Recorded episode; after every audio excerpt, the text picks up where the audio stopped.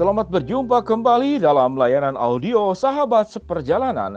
Hari ini adalah hari Sabtu 5 Desember 2020. Tema renungan dan saat teduh yang kita akan pelajari hari ini dengan judul Menghadirkan Surga di Rumah. Menghadirkan Surga di Rumah.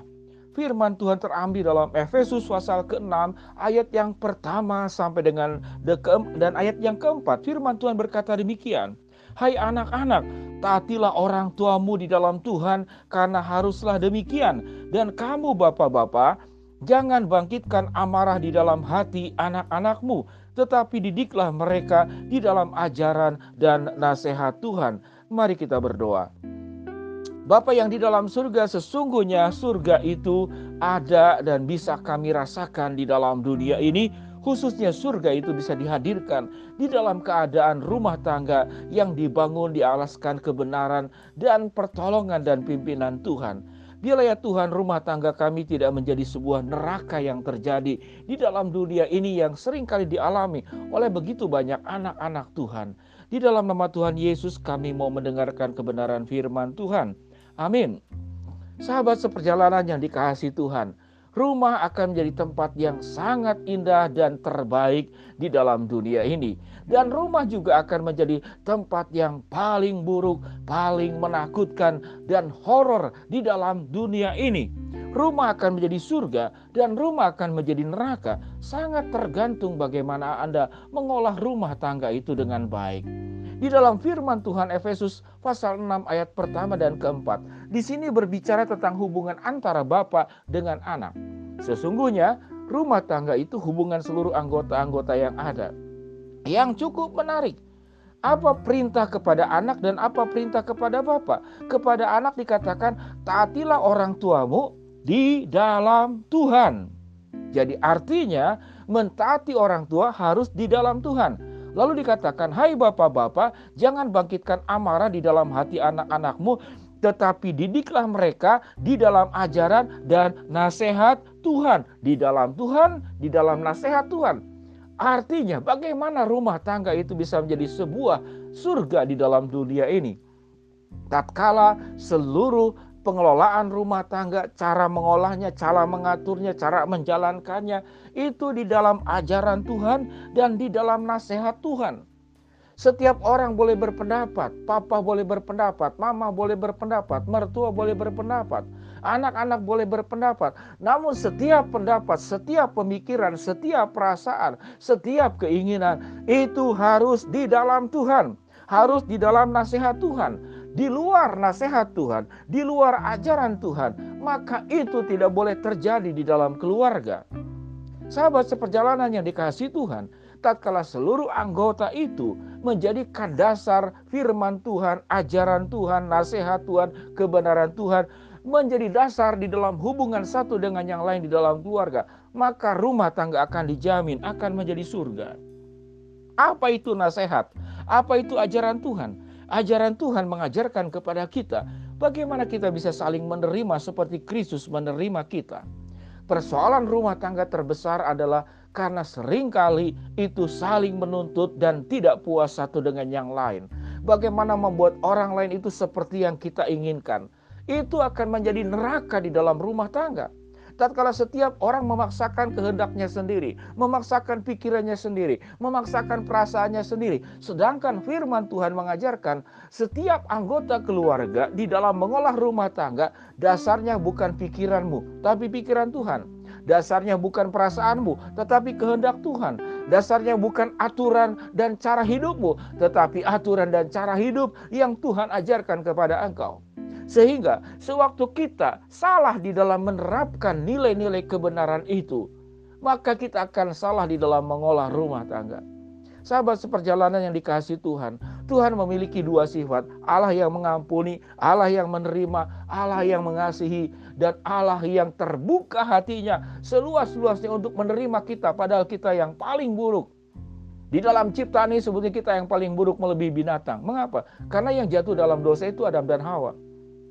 Kita tidak menemukan catatan gajah jatuh dalam dosa. Kita tidak menemukan anjing jatuh dalam dosa. Kita tidak menemukan binatang-binatang di laut jatuh dalam dosa. Tetapi Alkitab mencatat Adam dan Hawa jatuh di dalam dosa. Jadi persoalan hidup manusia yang terbesar adalah tidak taat kepada perintah Tuhan, tidak taat kepada nasihat Tuhan. Itulah persoalan.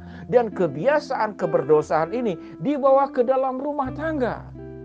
Setiap anggota keluarga memaksakan kehendaknya. Papa memaksakan kehendaknya merasa saya adalah kepala keluarga. Mama memaksakan kehendaknya merasa bahwa anak-anak terlahir itu karena dari kandungan saya.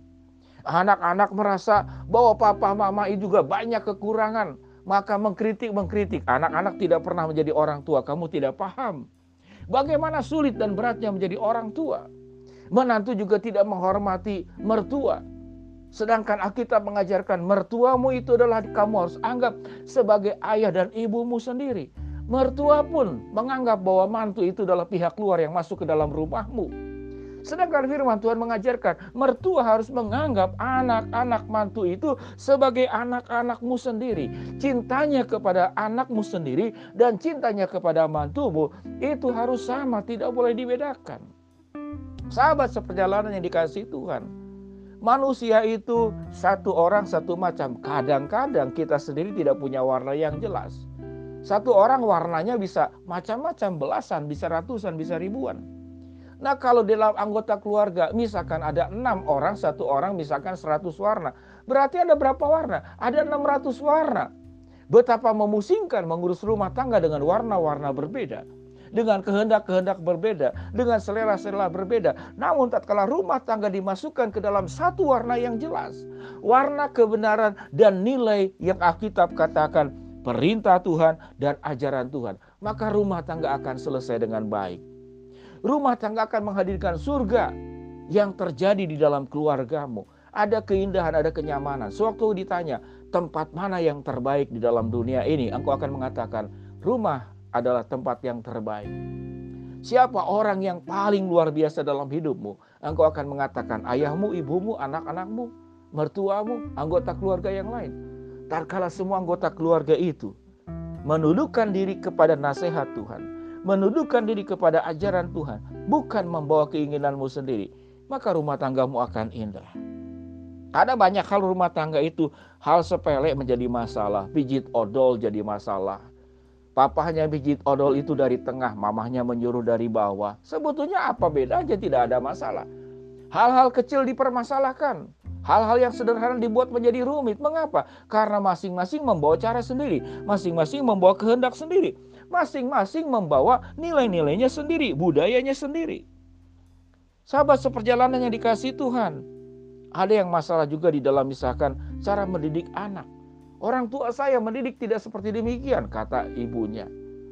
Papanya mengatakan orang tua saya tidak mendidik juga tidak seperti demikian. Yang engkau bawa di dalam mendidik anak-anak itu bukan cara keluargamu atau cara keluarga pasanganmu, tetapi membawa cara-cara Tuhan. Tuhan sudah mengajarkan bagaimana cara mendidik anak di Alkitab ada dengan jelas.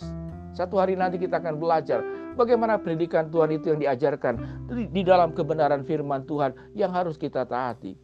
Sahabat seperjalanan yang dikasih Tuhan. Efesus 6 ayat 1 dan 4 apa dikatakan? Hai anak-anak taatilah orang tuamu di dalam Tuhan. Karena haruslah demikian. Dan kamu bapak-bapak jangan bangkitkan amarah di dalam hati anak-anakmu. Tetapi didiklah mereka di dalam ajaran dan nasihat Tuhan. Fondasi rumah tangga kalau ingin rumah tangga itu menjadi surga. Engkau harus membawa ajaran dan kebenaran Tuhan di dalam rumah tanggamu maka rumah tanggamu menghadirkan surga di dalam rumahmu. Mari kita berdoa. Bapak yang di dalam surga hambamu berdoa buat sahabat seperjalanan yang sedang sakit di rumah sakit maupun di rumah. Tuhan jamah, Tuhan sembuhkan. Buat sahabat seperjalanan yang sedang menghadapi masalah, kendala, kesulitan, dan persoalan dalam kehidupan. Tuhan yang akan bukakan jalan. Buat sahabat seperjalanan yang sedang memohon berharap sesuatu.